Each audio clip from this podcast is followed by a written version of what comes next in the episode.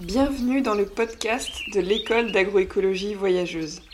Tous les premiers mardis du mois, on vous propose une conversation entre deux personnes passionnées par le vivant qui vous partagent un secret de leur boîte à outils pour l'agroécologie. Je suis Opaline, créatrice de ce podcast, et je vous souhaite une très bonne écoute.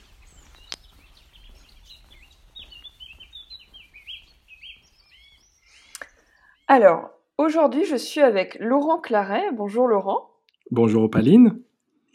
Donc Laurent, tu accompagnes des dirigeants et des équipes sur des sujets comme le leadership, la gouvernance, le déploiement d'une vision partagée au sein des organisations. Euh, n'hésite pas tout à l'heure à compléter si tu as vraiment besoin de compléter ce que je dis. Euh, tu partages tes savoirs et expériences à travers le blog Osez votre potentiel par lequel je t'ai découvert, qui est une vraie boîte à outils inspirante pour se développer, grandir. J'ai pu travailler avec toi car tu as accompagné l'équipe de l'école d'agroécologie voyageuse à poser les bases d'une gouvernance partagée. Et euh, ce, qui explique en partie pourquoi je t'interviewe là, c'est que je sais que tu as été pendant 5 ans agriculteur et plus précisément cultivateur de plantes aromatiques et médicinales. Et j'ai décidé de faire ce podcast avec toi pour aborder la question suivante. Comment rester aligné avec soi-même et son projet en tant qu'agriculteur ou agricultrice? Et j'ai une première question pour toi, euh, qui te surprendra peut-être. Quels ont été les deux à trois plus grands apprentissages de ton expérience d'agriculteur? Alors, les deux... La première chose qui me vient, euh, je pourrais le, résumer en un mot, c'est l'humilité. L'humilité par rapport aux éléments et l'humilité par rapport au métier. J'ai découvert, alors moi j'étais euh, effectivement j'étais agriculteur, jeune agriculteur à l'époque, j'avais pas 40 ans, je me suis installé en pays Qatar, au sud de Carcassonne, J'étais dans une niche, puisqu'effectivement, cultivateur de plantes aromatiques médicinales, je cultivais les plantes du terroir, hein, thym, lavande, romarin, sauge, sarriette. Euh, mais j'étais dans un, dans un écosystème qui était essentiellement viticole et euh, production ovine. Parce que l'élevage, c'était mmh. essentiellement du mouton. Et donc, j'ai beaucoup, beaucoup fréquenté de viticulteurs. Et quand je parle d'humilité, j'ai découvert la dureté de ce métier, l'exigence de ce métier, la passion de ces gens-là. Euh, pour certains qui livraient leurs raisins en coopérative, pour d'autres qui allaient au bout du processus, qui vinifiaient. Je voyais le, temps, l'énergie qu'ils y consacraient tout au long de l'année, et, du coup j'ai eu énormément de respect pour ces gens-là. J'ai découvert en fait euh, à la fois tous les bonheurs de ce métier, le cadeau de ce métier et aussi le fardeau que ça pouvait représenter. Euh, les difficultés par rapport à des gens qui, euh, euh, qui vendaient à de la grande distribution, qui faisaient des toutes petites marges, qui arrivaient à peine à survivre. Voilà, donc il y a, dans tout ça, il y a l'humilité et il y a aussi l'humilité par rapport aux éléments, la vulnérabilité par rapport à bah, la générosité de, de, de, la nature et parfois ben, voilà, une tempête de grêle, trois années de suite, euh, les récoltes étaient pliées et, l'exploitation fermée. Et, euh, voilà, donc humilité, et le deuxième mot qui me vient, c'est la vulnérabilité. Avec, pour mettre une note vraiment, euh, vraiment optimiste, le, la joie, parce que c'était une joie d'être connecté aux éléments. Et, et ce mmh. sentiment d'être vraiment utile parce que j'étais les mains dans la matière. Euh, tu me dis si je vais, si, si, si je prends trop de temps pour répondre, mais j'ai décidé en fait cette installation après dix années en entreprise en tant que directeur administratif financier. Donc j'étais dans des bureaux, j'ai eu un parcours de, un début de carrière euh, classique avec euh, notamment quatre années d'expatriation en Amérique latine, au Paraguay. Et c'est pendant ces quatre années d'expatriation que j'ai commencé à me sentir utile dans mon job de directeur administratif et financier parce que j'étais en connexion avec le terrain. Euh, j'étais dans une filiale où on cultivait le tabac, le coton. On allait au bout du processus coton, puisqu'avec le coton graine, on, filait, on tissait, donc on faisait des, tissus imprimés, euh, on recyclait toute la graine, on faisait des tourteaux d'alimentation pour le bétail euh, avec la, semence, on injectait de la vapeur, on faisait du savon et avec l'huile, on faisait de l'huile euh, cuisine. Et mmh. là, j'ai vraiment mis du sens dans mon métier de directeur administratif financier. Avant, bah, je le faisais bien, mon métier, mais je me sentais déconnecté. Je, il n'y avait pas suffisamment de sens. Et quand je suis rentré de ces quatre années d'expatriation au Paraguay, pour moi, c'était évident que je ne pouvais pas retourner dans les bureaux. Et c'est là que je me suis expatrié, mmh. entre guillemets, en pays Qatar. J'ai lâché mon job de mmh. DAF et je me suis dit, bah, qu'est-ce qui m'intéresse? Moi, ça faisait déjà 10-15 euh, ans que je, m'auto-médicamentais, euh, bah, notamment avec des huiles essentielles. Euh, j'ai fait une formation sur l'aromathérapie. Bah, je me suis dit, bah, je vais vivre à la campagne de la campagne. Et c'est comme ça que je, suis parti dans ce projet d'installation. Mmh. Et comme je le disais, les, viticulteurs et, les éleveurs me regardaient avec des hurons. Alors que pourtant, les mmh. plantes, euh, ces plantes que je cultivais, elles poussaient naturellement dans, le, dans l'écosystème. Donc ce que, ce que j'entends, c'est que tu as quand même... Euh, tu t'es connecté un peu de plein fouet au vivant quand tu es devenu agriculteur. Complètement. Et, c'est pour ça que j'ai fait ce choix aussi d'être en bio dès le départ. Alors ça a été facilité parce que j'ai, c'était pas dans le business plan euh, du tout, du tout, mais j'ai acheté un, domaine agricole qui était à l'abandon depuis plus de 20 ans.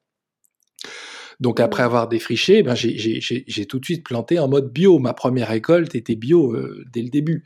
Et j'ai même tâté un peu de la biodynamie sans vouloir rentrer dans des certifications d'émetteurs et compagnie. Euh, mais c'est cette connexion au vivant qui me qui, mettait beaucoup de sens dans ce que je faisais. Avant de, de rentrer un peu plus dans le sujet de l'agriculteur, l'agricultrice, en fait, aujourd'hui, tu n'es plus agriculteur, mais tu as quand même cette connexion au vivant qui te nourrit? Oui, alors, à double titre. Euh, premièrement, parce que j'ai fait le choix il y a quelques mois de quitter Paris et pour aller vivre à la campagne. Donc je suis en Charente-Maritime depuis le mois de novembre dernier, dans une petite ville, puisque c'est 2500 habitants, en bord de Charente, euh, vraiment au vert, dans un environnement agricole. Donc ça, c'est la, première chose, si j'avais besoin de, retrouver le contact avec euh, les éléments, et notamment la forêt. J'ai la chance de vivre dans un espace Natura 2000, avec... Euh, protection de, des arbres, je suis entouré de chênes verts avec interdiction de les couper. Euh, donc ça, c'est déjà un premier élément en termes de qualité de vie. Et puis le deuxième élément, c'est que euh, je fais de l'accompagnement, puisque tu as parlé de ma posture de coach, je suis aussi thérapeute. je, peux faire de l'accompagnement en pleine nature, en marchant, mmh. en mouvement. Et ça me met dans un autre état d'esprit par rapport à être assis dans un canapé en face de moi. Par curiosité, est-ce que tu sais combien de personnes et ou d'entreprises t'as accompagné euh, dans ta carrière? Alors, j'ai pas fait le décompte du tout. Moi, ça hmm. fait, ça fait un peu plus de 12 ans maintenant que je, je, suis dans l'accompagnement. Euh, non, honnêtement, j'ai pas fait le calcul. À un moment donné, j'avais fait le calcul et j'avais vu que j'avais dépassé les 3000 heures de, de coaching en, en coaching individuel, c'est un des critères dans la profession, dire bon ben voilà, je suis à plus de 2500 heures. Ça fait quelques mmh. années en arrière et j'avoue que j'ai pas compté depuis, du tout, du tout. Et, dans ma dans mon activité, j'accompagne en individuel et j'accompagne aussi des groupes je peux dire que j'ai accompagné des groupes, la, plupart du temps, c'est des groupes de 8-12 personnes. Ce sont des équipes que j'accompagne, un CODIR, un comité de pilotage, un COMEX ou une équipe projet. Mais ça m'est arrivé aussi d'accompagner des groupes de 300-400 personnes dans des grands, grands, grands mmh. team building. Donc, pour moi, ça n'a pas trop de sens de, compter le nombre de personnes que j'ai accompagnées. D'accord, je comprends. C'était pour avoir une idée de, bah, de ton expérience, tout simplement. Euh, parce qu'il n'y a pas beaucoup d'agriculteurs, je pense, qui connaissent véritablement ce que c'est que le coaching. Mmh euh, moi-même, euh, j'ai commencé à me faire coacher il y a un peu plus d'un an. Mmh et je connaissais pas la puissance de ça. Et du coup, ça m'amène au sujet des agriculteurs. Peut-être que tu le sais, la moyenne d'âge des agriculteurs et agricultrices en France, elle est de 57 ans. Mmh et d'ici 10 ans, la moitié des agriculteurs vont partir à la retraite. Pour compenser ces départs en retraite, il y a finalement peu de jeunes qui s'installent et en même temps beaucoup de jeunes qui se sentent attirés par la terre, mmh mais qui ont peur de se lancer parce que c'est un métier qu'on dit, et on dit pas, c'est aussi, c'est aussi vrai que c'est un métier difficile, très prenant, où on est soumis et on, doit s'adapter aux éléments, à la nature et aussi au contexte économique, etc. On doit mmh exercer plein de compétences. si, si par exemple, moi, je, te rencontre et je suis par exemple une mère de famille de 40 ans, agricultrice, qui est dans une course effrénée pour assurer la rentabilité de sa ferme, mmh et en même temps, j'ai envie de développer des pratiques agroécologiques, mais je me dis, j'ai pas le temps, je sais pas par où commencer. Et j'ai la possibilité de, me faire accompagner par quelqu'un comme toi. Mmh euh, qu'est-ce que tu me dirais dans un premier temps pour, euh, pour que je puisse euh, retrouver du sens en fait dans mon métier Oui. Alors tu vois, quand je t'entends me, parler de course effrénée, j'ai connu ça, j'ai été témoin de ces courses effrénées. Et la première chose que j'ai envie de te dire, c'est justement prendre le temps de se poser. Se mmh. poser pour se poser, là pour le coup, P-O-S-E-R, pour se poser les bonnes questions. Et tu viens de le dire, c'est la question d'abord du sens. Le pourquoi je fais ce métier. Pour le dire autrement, c'est quelles sont mes motivations profondes. Qu'est-ce qui m'a amené à faire ce métier-là? Qu'est-ce qui fait que je le fais encore aujourd'hui? Et quand je parle de motivation profonde, ça, je fais le lien euh, direct avec nos besoins les plus profonds. Dans mes motivations les plus profondes, il peut y avoir le besoin de me sentir utile, mmh. le besoin d'être en connexion avec les éléments. Voilà, pour donner mmh. deux, deux exemples. Et ces besoins-là, je fais rapidement le lien avec les valeurs. Si j'ai besoin de me sentir utile, c'est que l'utilité est une de mes valeurs. Quand je parle de valeur, c'est ce qui vaut pour moi. Mmh. Donc, moi, ce que je préconiserais à une personne, c'est de prendre le temps de se poser pour se poser la première bonne question qui est pourquoi je fais ce métier? C'est important de se souvenir euh, pourquoi on a commencé, dans, même dans les moments euh, très difficiles surtout dans ces moments difficiles. Parce qu'effectivement, c'est un métier, le métier d'agriculteur, agricultrice, qui est exigeant et en même temps qui est valorisant, passionnant. Dans ces moments difficiles, dans ces moments où je peux être sur le point d'abandonner, c'est essentiel de me, de me souvenir de pourquoi j'ai commencé. Hmm. Et toi, en tant qu'agriculteur, euh, Comment tu t'es réaligné du coup? Si tu as dû te réaligner? Tu veux dire pendant mes cinq années ou, ou après? Pendant tes cinq années ou à la fin Est-ce que, est que tu as vécu ce besoin de te réaligner, de te reconnecter à toi-même, à ton intention profonde, à ce qui, à ce qui faisait que tu faisais ça? Alors, moi, quand tu parles d'alignement, euh, ça m'amène à la question de mon futur désiré, mon meilleur espoir. Et en fait, mon intention quand je me suis installé, c'est pour ça que je parle de, meilleur espoir, c'est je voyais grand en termes de chef-d'œuvre et mon ambition c'était d'être dans une production intégrée. Parce mmh. qu'effectivement, donc j'ai défriché un terrain, j'ai mis en culture des plantes aromatiques, j'ai monté sur place une distillerie de toutes pièces j'ai acheté une cuve en inox euh, en Île-de-France. Euh, j'ai travaillé avec un chaudronnier euh, qui, était, qui, était, qui, qui, faisait tout, tout, tout, tout, avec trois fois rien en matériel. Et on a monté tous les deux de toutes pièces la distillerie. Et donc, je transformais ma production puisque je distillais ma lavande, mon lavandin, ma sauge, ma sarriette, mon thym, mon romarin, etc. Et avec les huiles essentielles que je produisais, j'avais créé une gamme de produits de bien-être donc toujours en mode bio, et 100% artisanal sur la ferme. Et pour Mmh. pouvoir vendre ma production en étant crédible, euh, mon épouse et moi, on, on- on- on organisait des visites sur la propriété. Et les gens venaient, notamment l'été, on a accueilli jusqu'à plus de 3000 visiteurs par an. Les gens venaient sur la propriété, ils voyaient les 8 hectares de plantes aromatiques en culture, ils me voyaient récolter et distiller, ils pouvaient créer leur parfum à partir d'huile essentielle, donc de matière naturelle et non pas de synthèse. Donc ils créaient leur parfum personnalisé et ils, ils- ils- ils vérifiaient par eux-mêmes que tout était produit en local. Les bougies Mmh. parfumées qu'on faisait, il y avait un, un apiculteur qui avait mis 17 ruches sur la propriété, il était ravi puisque les abeilles butinaient en bio. Et, euh, et moi j'étais ravi parce que j'achetais la cire à un prix défiant toute concurrence et avec cette cire naturelle, on faisait des, des bougies parfumées. Donc on avait des produits de très grande qualité. Alors on fabriquait très peu parce que tout était fait à la main sur la propriété. Et donc les gens qui venaient, je te parle de ça, on était euh, tout début 2000. hein. Moi je me suis installé en décembre 99 quand il y a eu la fameuse tempête. Mmh. On était donc tout début des années 2000, c'était les débuts d'Internet, et donc les gens après nous commandaient via Internet. J'avais monté un site marchand, et effectivement, c'était une fois qu'ils nous avaient rencontrés, alors il y a des gens qui revenaient chaque année, hein, mais une fois qu'ils avaient checké que vraiment tout était fait sur place, que c'était en bio, eh ben ils nous commandaient par Internet. Et donc moi, c'était vraiment mon, mon, meilleur espoir, c'était ça, c'était dans cette d'être dans cette production intégrée. D'accord.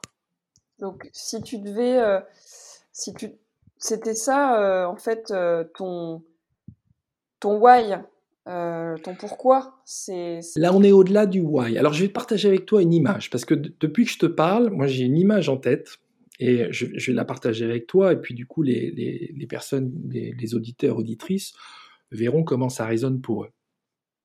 Depuis que tu as commencé à m'interroger sur notamment le why, le pourquoi, moi, je visualise un arbre. Hmm. Un arbre qui est solidement enraciné en terre. Un tronc solide et les branches qui vont tutoyer le ciel. Hmm. c'est un- une image, une métaphore que j'utilise dans mes accompagnements en entreprise. Ça s'appelle l'arbre de vie, ça a été développé dans ce qu'on appelle l'approche narrative avec deux, deux fondateurs, Michael White, David Epstein. C'est une approche qui est orientée ressources. Et en fait, cet arbre, l'image, chacun y met le sens qu'il veut, mais moi, ce que je partage avec les personnes que j'accompagne et ce que je partage là avec toi, c'est que les racines, le sol, c'est mon why, c'est le pourquoi je fais ce métier. C'est mon ancrage, mes motivations profondes. Là, je suis ancré en terre.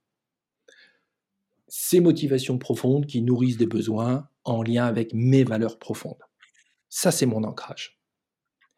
Quand tu m'as parlé d'alignement, j'ai visualisé les branches de l'arbre. Les branches, le Mm. feuillage, les fruits éventuels. Et là, je pars en haut. Et c'est pour ça que je- ça me ramène à mon meilleur espoir, mon futur désiré. Quel pourrait être mon chef-d'œuvre? Et je vois volontairement grand. Même si quelque part, j'aurais pas forcément les moyens, ni financiers, ni humains, ni logistiques, de réaliser mon chef-d'œuvre. Mais en tout cas, c'est quelque chose qui va me, qui va me donner une direction. Hmm. Ok? Ouais. Donc là, on est dans le sens, mais au niveau de la direction. Avant l'ancrage, on est dans le sens au niveau de, de la signification. Hmm. le pourquoi je fais ce métier. Et qu'est-ce que je veux, qu'est-ce que j'ambitionne d'accomplir? C'est pour ça que moi j'aime bien cette notion de chef-d'œuvre, individuel ou collectif. Hmm. Et entre les deux, tu me diras, bah, il y a le tronc. Et ce tronc-là, ce tronc-là, eh ben, il représente toutes mes ressources. Quand je parle de ressources, c'est à la fois mes ressources internes, mes talents, mes compétences, mes croyances aidantes, tu sais, au contraire des croyances qu'on appelle limitantes, voire bloquantes. Tout ce qui peut être aidant, tout ce qui va m'ouvrir le champ des possibles. Toutes ces croyances qui vont faire que je vais me donner des permissions pour oser certaines choses. Donc il y a à la fois toutes ces ressources internes, mes talents, mes compétences, mes croyances aidantes. Et il y a aussi ce que j'appelle mon cercle des alliés, mon cercle de soutien, mon club de supporters, tu l'appelles comme tu veux. Ce sont toutes les personnes ressources que j'ai connues, que je connais, qui sont vivantes, qui peuvent être décédées, ou éventuellement que j'ai même jamais rencontrées, mais qui m'inspirent. Hmm. Et donc, dans ces ressources internes, externes, je vais pouvoir, c'est plutôt sur ces ressources internes, externes, je vais pouvoir me centrer.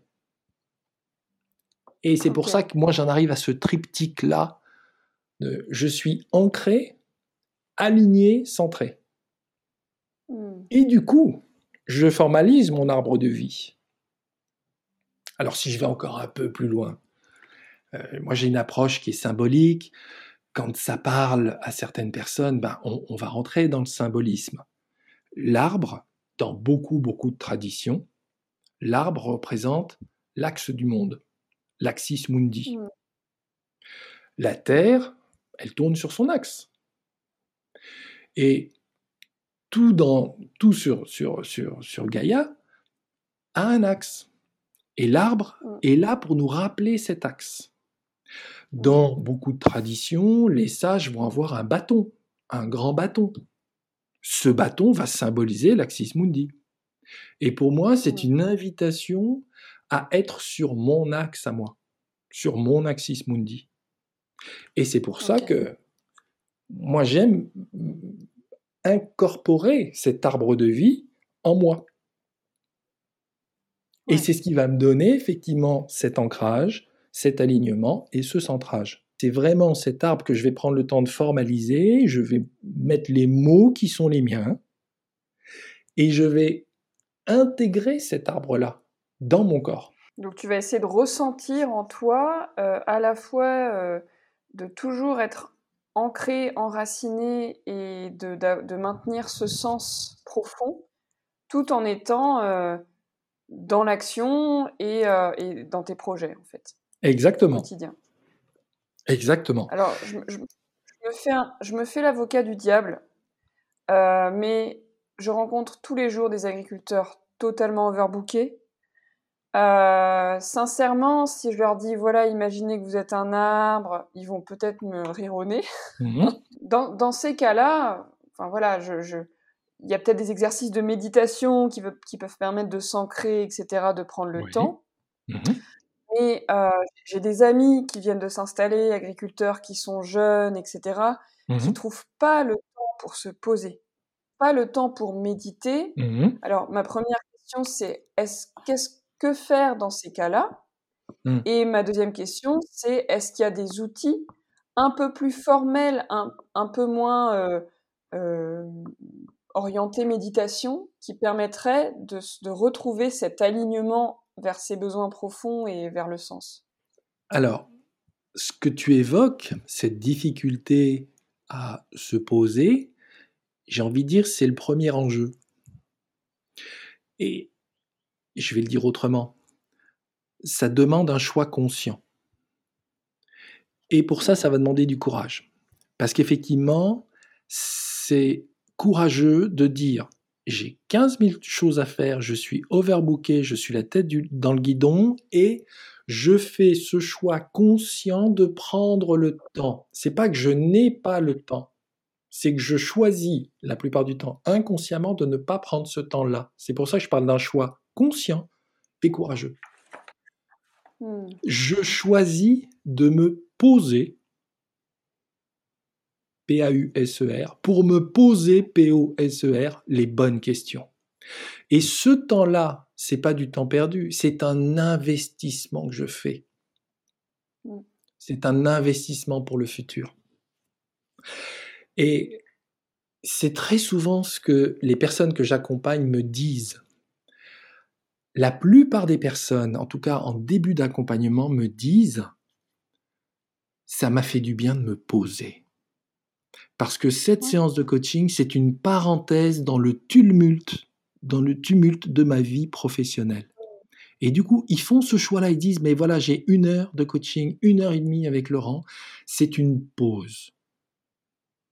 Et c'est une vraie pause parce que moi, je, soit je suis en face à face et téléphone coupé, messagerie coupée, soit nous sommes en distanciel et la personne se rend disponible, coupe sa messagerie et elle est pleinement présente à ce qui se passe. Et donc, mmh. 9 fois sur 10, les premiers commentaires de séance, c'est qu'est-ce que ça me fait du bien de me poser? Pour, en revenir à l'arbre, euh, donc toi, tu, tu, dis que tu, que tu incorpores l'arbre en toi et que tu t'imagines être cet arbre avec les racines qui, sont, euh, qui sont le sens, le tronc, qui sont les valeurs qui guident ton action, tes ressources, les personnes qui t'inspirent et les, les, branches et pourquoi pas les feuilles qui sont les ambitions, les projets. Euh, tu me parlais aussi des fruits qui peuvent être les cadeaux de la vie. Exactement. donc moi, moi, je suis quelqu'un d'assez créatif et en même temps, euh, j'aime bien aussi les, avoir des outils concrets. Est-ce mmh que, par exemple, euh, dessiner, avoir, avoir un document euh, qui représente un arbre et remplir, se poser pour écrire en fait ce que représente chaque partie de l'arbre, c'est aussi quelque chose qui peut être utile. Tout à fait. Alors moi, c'est ce que je propose. je, donne des indications ce ne sont que des propositions. Hein. Euh, alors, il y a des personnes qui sont ouvertes, euh, soit qui pratiquent déjà méditation, qui ont l'habitude de, se faire accompagner avec des visualisations, auquel cas je commence par ça.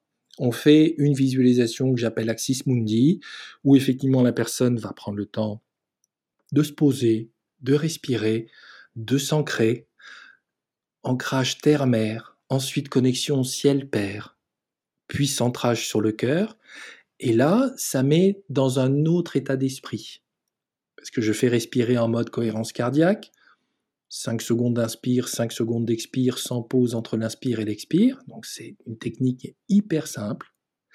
Et le fait de remplir complètement mes poumons tranquillement, sans effort, et de les vider complètement, ça remet le cœur en cohérence cardiaque, ça va ralentir les battements du cœur, et surtout, ça va tranquilliser, baisser les fréquences électromagnétiques du cerveau.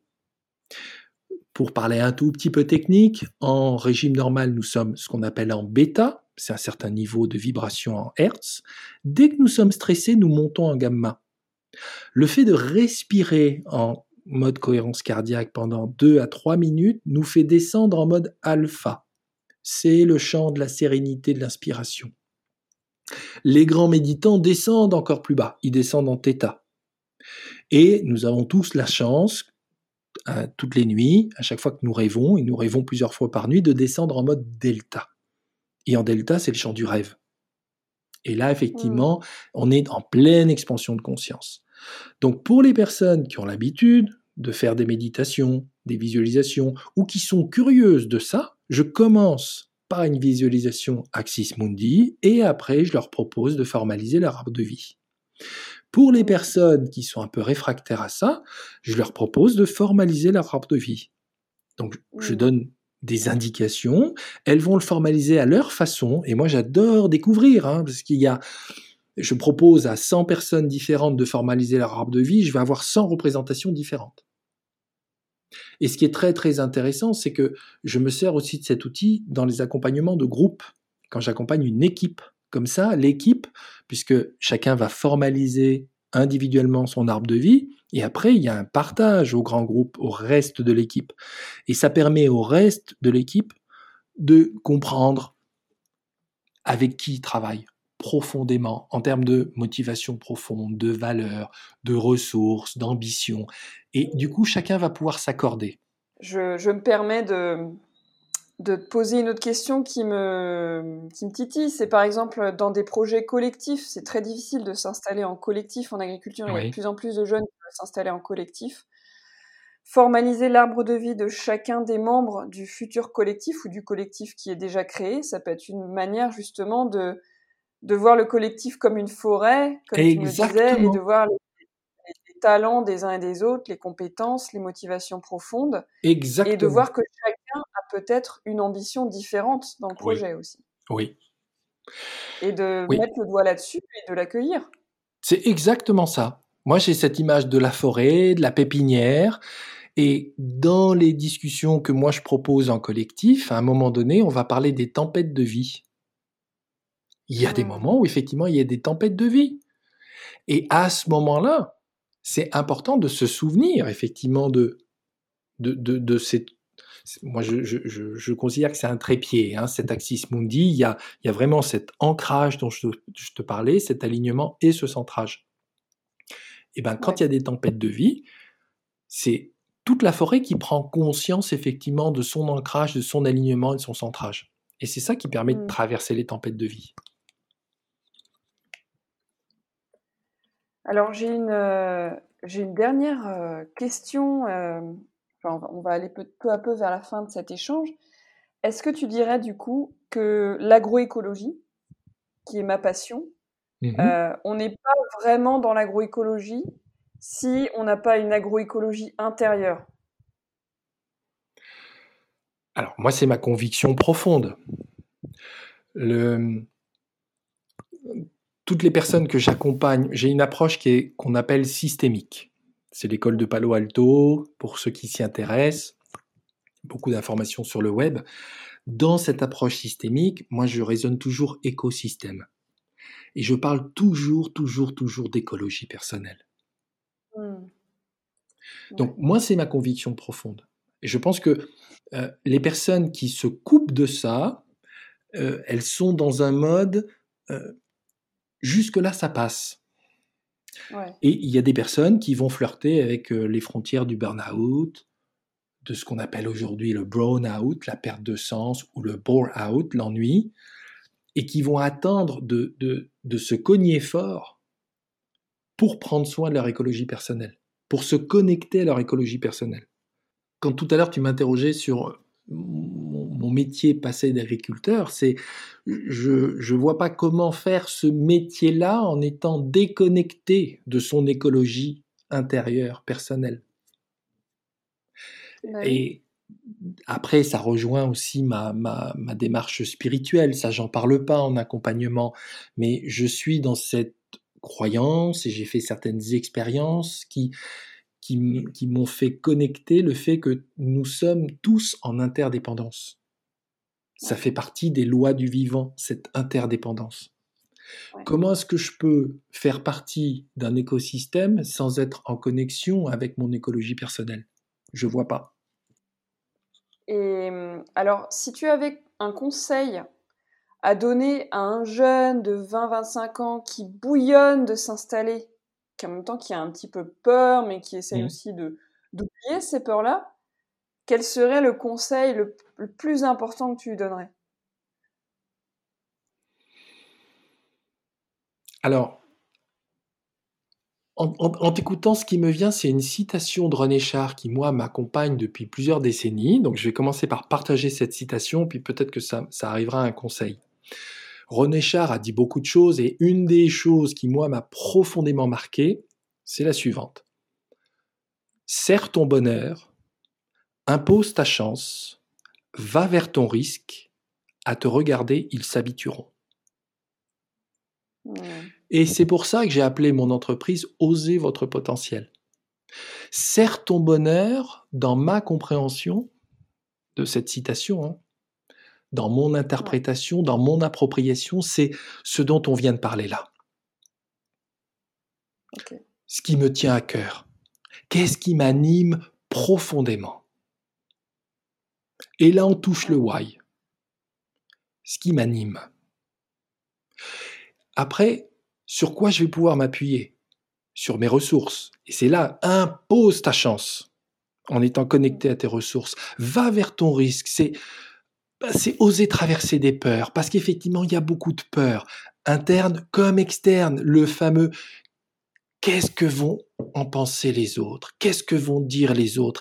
Eh bien, c'est ce quoi qu'en disent, quoi qu'en pensent les autres, je vais vers mon risque, à me regarder, ils s'habitueront. Et pour mmh. ça, j'avance vers mon futur désiré. Ouais, c'est magnifique.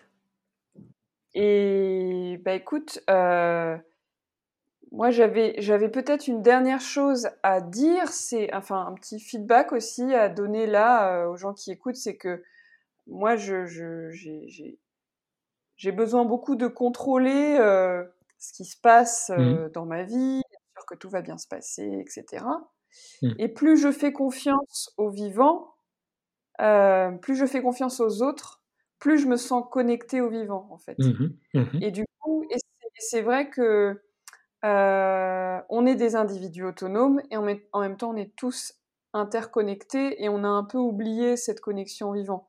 Donc, je trouve que la forêt, pour, pour les agriculteurs qui ont un peu du mal avec les arbres, ça peut être euh, un champ de couverts végétaux super diversifiés qui, qui s'entraident qui, qui en fait. Mmh bah, prendre ça comme exemple de d'interaction entre les humains, je trouve ça génial. Mmh. Est-ce que tu voudrais partager une dernière chose?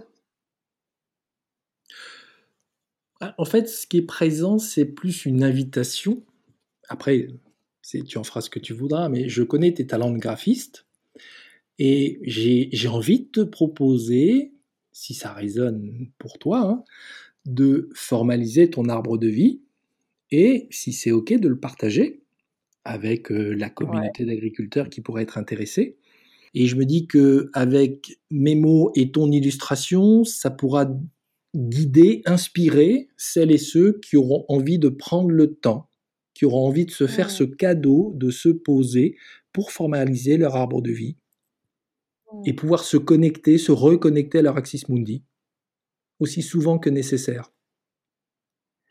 Bah écoute, je, vais relever le défi, je vais bah, formaliser mon arbre de vie et du coup, ce podcast se transformera en, en, outil euh, audio et en plus euh, avec un visuel euh, pour aller plus loin. Quoi. Eh bah super. Bah, je te remercie vraiment Laurent pour cet échange. Avec plaisir. Avec plaisir. La transmission, c'est une de mes valeurs, une de mes motivations profondes et, je te remercie de m'avoir donné cette opportunité de, transmettre ce qui me tient à cœur et, euh, je fais l'hypothèse que ça pourra être utile à, à certains, certaines. Merci beaucoup Laurent. Avec plaisir. Merci d'avoir écouté ce podcast. Si vous l'avez aimé, je vous invite à le partager en taguant les agronomes, accompagné d'une phrase de ce que vous avez retenu d'essentiel de cette écoute. Je vous souhaite une très belle journée et je vous dis à bientôt.